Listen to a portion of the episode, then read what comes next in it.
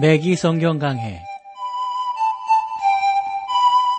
Thru the Bible 제공으로 창세기부터 요한계시록까지 강해한 매기 목사님의 강해 설교를 보내드리는 매기 성경 강해 오늘도 목동제일교회 김성근 목사님께서 말씀을 전해주시겠습니다.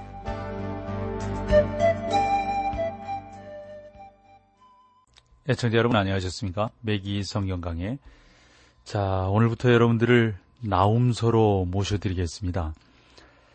어, 이 구약에 있어의 나움서 좀 서론으로 좀 살펴보면 일부 사람들은 이 성경의 새로운 책을 시작할 때마다 본서는 가장 중요하며 또는 본장이 가장 중요하다 이렇게 이제 백기 목사님도 그렇고 저도 그렇게 표현하고 있지 않습니까? 이런 것에 대해서 어, 상당히 좀 따지듯이 말을 합니다. 뭐 매장 시작할 때마다 중요하다고 말하느냐. 그럼 중요하지 않은 건 뭐고, 왜 그러면 다 중요하면 왜 이것은 중요하다라고 강조하느냐. 뭐 이렇게 물어볼 수가 있습니다. 솔직하게 말씀드려서 나움서는 성경에서 가장 위대한 책은 아니죠. 그러나 중요한 책이고 아주 구체적인 목적이 있어서 하나님의 말씀 가운데 포함되어져 있다고 저는 믿습니다. 저는 나움서에 관한 설교를 들어본 사람이 별로 없을 것이라고 생각합니다. 여러분 어떠세요? 교회에서 나움서가 본문이 되어서 목사님들이 설교하시는 거 많이 보셨나요? 그렇지 못하실걸요? 본서는 로버트 앤더슨 경이 지적했듯이 예언을 대충 훑어보는 자들에게는 도무지 주의를 끌지 못할 것이다. 이 신정주의자들은 나움 선지자가 그 병거는 거리에 미치게 달리며 라고 말하므로 자동차의 출현을 이혼했다라고는 주장들을 합니다. 그렇죠. 물론 이 말씀은 앞으로 살펴보겠지만 자동차의 출현과 전혀 무관한 말씀은 아닙니다. 하나 나움소에서 볼 수 있는 것은 주목할 만한 예언, 그러나 아주 시대에 뒤떨어진 것처럼 보이는 예언일 뿐입니다. 우선 우리는 나움이 말하는 주제는 아수르 제국의 수도 니누웨의 심판에 관한 것입니다. 나움의 예언은 니누의 심판에 관한 것이고 그 예언은 이미 성취되었습니다. 그렇다면 본소가 오늘날 우리에게 어떠한 의미를 줄 수 있습니까? 나움의 우리에게 주고자 하는 메시지는 무엇입니까?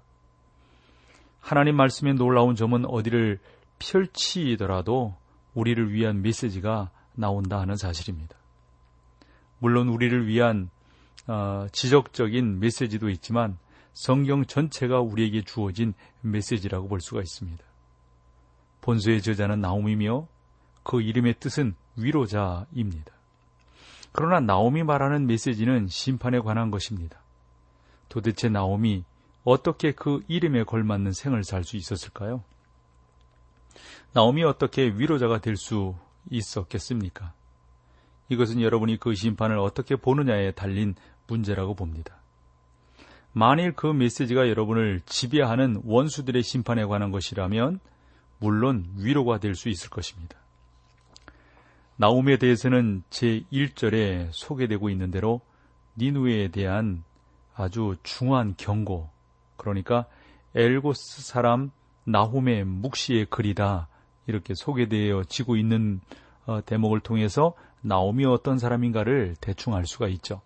거기에 보면 아주 어색한 이름이 있어요. 엘고스 사람. 이 누구를 말합니까? 이 엘고스 정치에 관하여서 다음과 같은 생각들을 좀 해볼 수 있거든요. 첫 번째로 니누의 폐허 북쪽에 수마일 떨어진 곳에 엘고스라는 성읍이 있었다고 그래요. 그래서 나옴이 그곳에 살면서 마치 다니엘이 바벨론에 대하여 그랬던 것처럼 니누에를 향하여 예언할 수 있었다 하는 것입니다. 그러나 솔직히 말해서 저는 그렇게 생각하지 않습니다. 나움소의 내용을 보면 나움이 니누에 가지 않았다는 사실을 알 수가 있거든요. 그래서 나움이 니누에 있지도 않았고 그곳으로 가도록 부르심을 받지도 않았다고 생각을 합니다. 또 다른 설명은 갈릴리에 엘고스라는 마을이 있었다는 사실입니다. 제롬은 안내자가 나움의 출생지라고 하는 어떤 마을을 보여주었다고 기록을 합니다. 아, 마 메기 목사님도 이곳에 아, 갔다 오셨던 것 같아요. 그래서 나옴이 어디에서 탄생을 했고 뭐 이런 이야기를 들었다고 하는데 저는 그러네요. 뭐 그런 어떤 뭐 이스라엘이라든가 고고학적 발굴들이 잘 이루어지고 있는 곳에 가서 이렇게 들어보면 근거보다는 너무 상상이 많지 않은가 하는 생각을 해봅니다. 예를 들어서 이 엘고스라고 하는 곳에서 나옴이 출생을 했는데 이곳이 나훔이 출생한 곳입니다라고 말을 하는데 그게 지금 몇천 몇천 년 전입니까? 거의 3천 년 전 일 아닌가요? 그러나 이러한 견해가 일반적인 전통이 되어져 버렸습니다. 그래서 존 데이비드 박사가 이 가버나움이라고 하는 지명의 의미를 나훔의 동네라고 해석을 했는데 가버나움이 히브리 말이라면 그것은 명백한 증거로 다른 근거가 필요 없을 것입니다. 그러니까 나옴이 그곳에 살았음이 분명하다 하는 것이죠. 유다에는 엘고스라고 불리는 지역이 있었습니다. 엘고스란 평범한 지명이었던 것으로 보입니다. 우리나라도 각 주마다 이처럼 평범한 지명으로 불리는 곳들이 있습니다. 뭐 미국도 그렇고 전 세계에 이렇게 평범하게 아, 평범한 지명으로 불리는 곳이 뭐 한두 군데가 아니라고 볼 수가 있겠죠. 어, 그래서 이 엘고스도 이처럼 평범하고 흔히 찾아볼 수 있는 지명이었던 것으로 생각이 됩니다. 많은 사람들은 나옴이 이스라엘의 북왕국에서 출생했으나 이것은 나옴이 북왕국에 집착하는 이유가 바로 거기에 있다라고 하는 어떤 의미에서 이런 말씀을 해주고 있어요. 그래서 나중에 유다 남쪽에 있는 엘고스로 이주했다 이렇게 성유학자들이 바라보고 있는 건데 나옴은 아마도 소년 시절부터 그곳에 내려가서 남 왕국에서 성장하지 않았는가 하는 생각을 해봅니다. 본서를 기록한 사람은 사내림의 이스라엘 침공에 대해서 알고 있었던 것이 분명합니다. 제1장에는 목격자의 것으로 보이는 생생한 설명이 나옵니다. 아수르의 왕 사내림이 어, 사내림의 설명이 나오는 것이죠. 아수르의 왕 사내림이 히스기야의 통치 때에 유다를 침범했을 때 아마 나홈은 그 일을 직접 목도했을 것입니다. 이것은 나옴이 이사야나 미가와 동시대 인물이었다는 의미를 말합니다. 그리고 일부 성경 주석가들도 그렇게 믿습니다. 저는 개인적으로, 개인적으로 그 연대를 확실하게 말할 수는 없습니다. 그러나 나옴이나 본서에 관한 저작 시기에 대해서 그것은 충분히 추측할 수 있다고 생각해요. 그리고 경건한 주석가들, 성경 해석가들은 아마도 BC 720년경 아니면 630년 경이지 않겠는가 이렇게 추측을 하고 있는 것이죠. 나옴이 요나보다 약 100년 뒤의 인물이라고 추정하는 것은 그런 면에서 보면 상당히 합리적인 추측이다 이렇게 우리가 볼 수 있다고 봅니다. 그래서 어, 이 나옴이 아마도 히스기야 통치 때에 살았고 따라서 부왕국 이스라엘의 멸망을 목도하지 않았겠는가? 물론 나옴은 커다란 그러한 사실들을 보면서 충격을 받지 않았는가 생각을 해봅니다. 나옴은 니누웨의 조종 소리로 소리로 들리는데 나옴은 아수르와 그 수도 니누웨의 번체적인 파멸과 심판을 선고했습니다. 나옴은 하나님께서 아수르를 심판하시는 것이 정당하다고 주장했습니다. 저는 요나서와 나옴서를 함께 연구하기를 좋아합니다. 왜냐하면 나옴이 등장하기 100년 내지 150년 전에 요나가 하나님의 메시지를 듣고 니누에 갔었기 때문입니다. 하나님께서 요나에게 니누에 가서 그곳의 메시지를 전하라고 했을 때 놀라운 일이 일어났습니다. 곧 그 성 사람들이 모두 하나님께 돌아온 것이죠. 일찍이 세계 역사상 이러한 일은 없었던 것입니다. 온 성이 100% 하나님께 돌아왔던 그런 역사와 비교할 만한 부흥은 없었던 거죠. 니누의 성의 회개가 얼마나 큰 여파를 끼쳤는지 알 길은 없지만 온 나라에 큰 영향력을 미쳤을 것이라 하는 것은 충분히 상상을 해볼 수가 있습니다. 니누의 회개가 그런 면에서 보면 우리에게 주는 영향력이 상당하다고 봅니다. 그래서 아래와 같은 질문이 자연스럽게 생기게 되는데 어떻게 그러한 회개 운동이 일어날 수 있었을 것인가? 있었던 것인가? 그리고 그 회개가 일어났다면 어느 정도 지속되었을까? 그리고 이 나라가 경건한 나라가 되었는가? 그 대답은 그런데 부정적이란 말이죠. 얼마 안 가서 부흥이 퇴색했어요. 그리고 이방 종교로 돌아갔습니다. 뿐만 아니라 예전처럼 아주 잔인한 백성이 되었습니다. 이 나라는 하나님으로부터 메시지를 받았으나 이제 나옴이 또 하나의 메시지를 가지고 등장했습니다. 저는 나옴이 실제로 니누에로 갔다고 생각하지 않습니다. 저는 나옴이 남한국 이스라엘에 살았으며 그곳을 떠나지 않았다라고 생각을 하는 것이죠. 하나님께서 요나는 니누에 보내주셨는데 왜 나옴은 보내지, 보내지 않았을까? 이런 것도 우리가 생각을 해볼 수가 있어요. 그것은 하나님 자신은 비은치 아니하시지만 역사하시는 방법은 때에 따라 다르다고 하는 사실입니다. 니누의 요나를 보내셨던 것은 그들이 아주 악한 죄에 빠져 있었음에도 하나님을 전혀 모르고 있었기 때문입니다. 요나의 메시지가 전파되자 왕으로부터 농부에 이르기까지 온 성 사람들이 다 하나님께 돌아오게 되었던 것이죠. 그 결과 하나님은 그 성을 살려주셨습니다. 이제 주후 100년에서 150년이 지났고 그 성은 옛날처럼 다시 주약의 성이 되었습니다. 왜 나옴이 니누에 그러므로 가지 않았을까?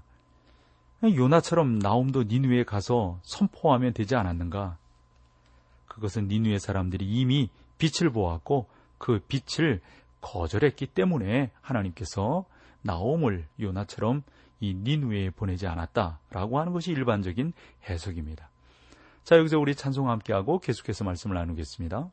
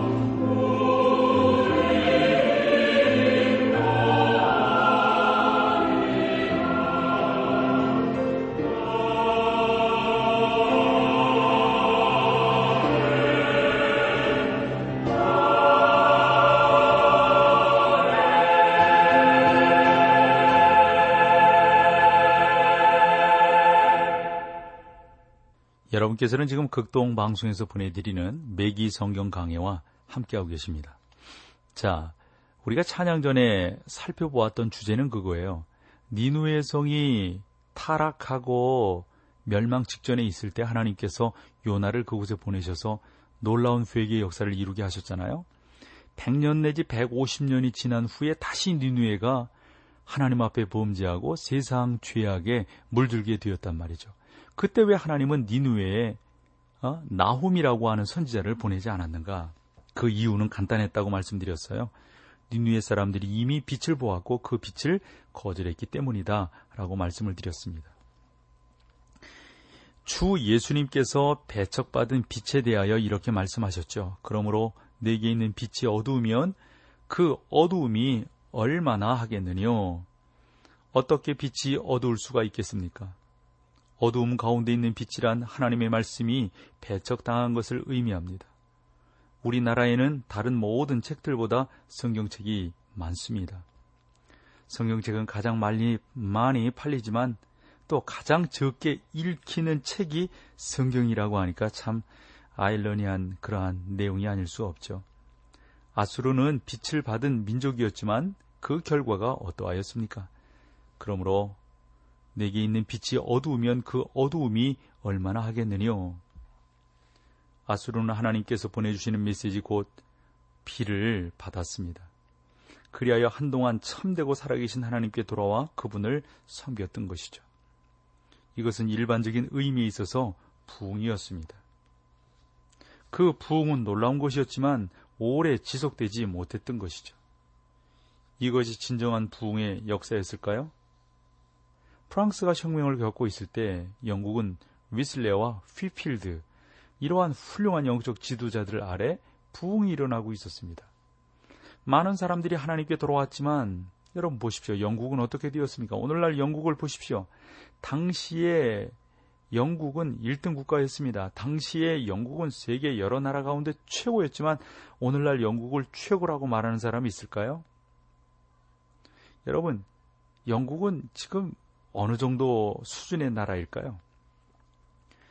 어쨌건 영국은 계속해서 쇠퇴하고 있고 대처 수상 이후에 나름대로 영국이 세워지곤 했습니다마는 지금도 영국은 많은 부분 속에서 힘들어하고 있단 말이죠. 왜 그렇습니까?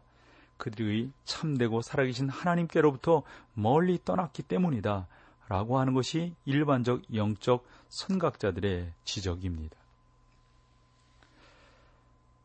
아, 매기 목사님께서 처음으로 영국을 방문하셨을 때 그 가이드에게 웨슬레가 묻혀 있는 웨슬레 교회의 공동 묘지를 어, 보여달라고 말을 했다고 그래요. 그런데 그 안내인은 웨슬레 묘지가 뭐냐라고 되레 물었다는 것이죠. 그 안내인과 운전사는 지도를 놓고 한참 상의한 끝에 그곳을 겨우 찾아냈는데 그 안내인은 메기 목사님에게 이렇게 말을 했다는 거예요. 나는 이곳에 사람들을 한 번도 안내보지 못했습니다. 안내 책자에 기입하여 어? 알려야 하겠습니다. 어, 이렇게 좋은 곳이라면 다른 사람들에게도 알려야겠습니다. 뭐 이런 말이겠죠. 그러면서 어, 당신은 웨슬레이 무덤이 이곳에 있는지 몰랐다. 이렇게 말을 했다는 거예요. 영국은 여러분 존 웨슬레를 잃어버리면 안 되는데 지금 잊어버리고 있는 겁니다. 그들은 웨슬레의 인도 아래 일어났던 커다란 부흥 운동을 잊고 있습니다.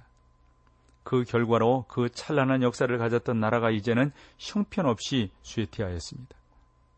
대영 제국, 영국, 웨일즈, 스코틀랜드 또는 아일랜드의 이 선조들이 살았던 어, 나름대로 그 영적인 그러한 분위기들이 너무도 너무도 지금은 많이 이렇게 아, 내려앉고 주저앉고 허물어져 있다 하는 지적들을 너무도 많이 하고 있습니다. 한때 그들이 하나님의 음성에 순종하였고 번영을 누렸을 일을 생각하면 이 메기 목사님 같은 경우는 너무도 눈물이 많이 나신다 하는 겁니다. 이와 같이 어, 니누에가 더 이상 하나님의 음성에 귀를 기울이지 않을 때 나오미 이렇게 말을 하고 있는 거예요. 내가 그곳에 가지 않겠다. 아무 소용없는 일에 시간을 낭비하지 않겠다. 그들은 이제 돌아올 수 없는 지점을 넘어가 버렸다. 오늘날 우리나라도 돌아갈 수 없는 지점을 넘어가 버린 것은 아닌지 모르겠습니다. 사랑하는 우리 미기 성경 강의 청자 여러분, 이 작은 어, 이런 헌신들이 저와 같은 이런 헌신들을 통해서 다시 한번 우리 사랑하는 성도들이 영적인 회복을 하고 하나님께 돌아오고 하나님을 찬양하고 하나님을 높여드리는 귀하고 놀라운 역사가 일어나기를 간절히 소망해 보는 겁니다. 어, 수년 전에 이와 같은 그 기사를 읽어본 적이 있어요. 어, 한 미국 상원 의원이 위대한 문명의 어떤 평균 수명이 약 200년이었다 이렇게 말을 했던 것이죠. 그래서 그는 계속해서 말하기를 이 문명들은 아래와 같은 단계를 통하여 진보해왔다 하는 것이죠. 그래서 문명의 진보라고 하는 것이 좀 옳은 표현인지는 잘 모르겠습니다만은 그 글을 계속 읽어보면 속박에서 영적 믿음으로, 영적 믿음에서 용기로, 용기에서 자유로, 자유에서 풍요로, 풍요에서 이기심으로, 이기심에서 자기 만족으로, 자기 만족에서 무관심으로, 무관심에서 다시 속박으로, 이 상원 의원은 12년, 12년 후에 미 합중국이 어, 나름대로 어, 200년이 되고 더 많은 그러한 역사들을 갖고 있는 그러한 귀한 나라가 될 것이다 라는 사실을 지적했다는 것이죠. 우리가 위에 이 단계들 가운데 여러분 우리는 어디에 있다고 생각하십니까? 어느 단계에 우리가 있을까요? 우리 문명이 얼마나 더 계속돼야 할까요? 우리나라는 나름대로 뭐 5천년 무구한 역사를 자랑하고 있습니다만 예수님을 받아들인 지 개신교 역사만으로 보면은 뭐 그렇게 오래 걸리지 않았단 말이죠. 그래서 여기에 대해서 여러분들과 좀 더 잠시 좀 생각을 해봤으면 좋겠습니다. 오늘날 우리는 어디에 있는가? 무엇이 우리를 쇠퇴시키고 있는가? 무엇이 우리로 하여금 영적 교만에 빠지게 했는가 하는 부분들을 좀 더 주의 깊게 생각하는 것이 무엇보다도 중요합니다. 자기 만족에서 무관심으로 여러분 우리나라는 무관심 상태에 있지 않나요? 그 어, 의원이 말한 대로 무관심에 다시금 속박으로 돌아가는 것은 아닙니까? 이것이 니누웨의 모습이었습니다. 나움의 메시지가 바로 그건 거예요. 세계적인 강대국 아수르는 그 수도 닌웨를 통하여 하나님으로부터 오는 메시지를 듣게 되었습니다. 그들은 하나님께 돌아와 얼마 동안 하나님을 섬겼습니다.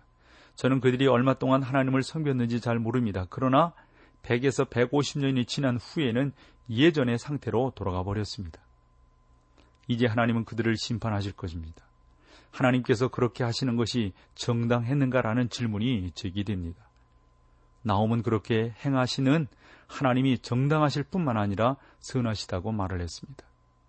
어떤 사람들은 나옴서를 어?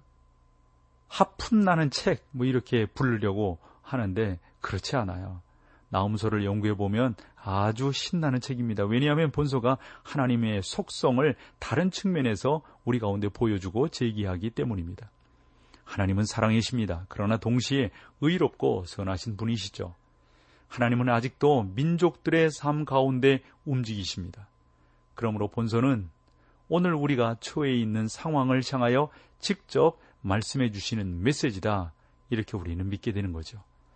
자, 오늘은 여기까지 하고요. 다음 시간에 아, 본문 말씀을 좀 더 정확하게 다뤄보도록 하겠습니다. 함께 해주셔서 고맙습니다.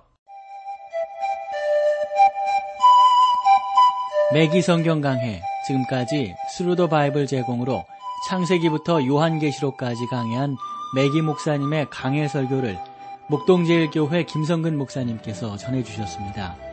이 시간 방송 들으시고 청취 소감을 보내주신 분께는 나침반 출판사에서 신앙서적을 보내드립니다.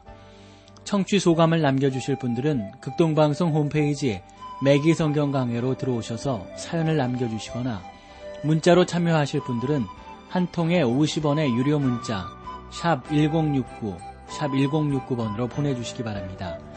매기 성경 강해 오늘 순서를 마칩니다.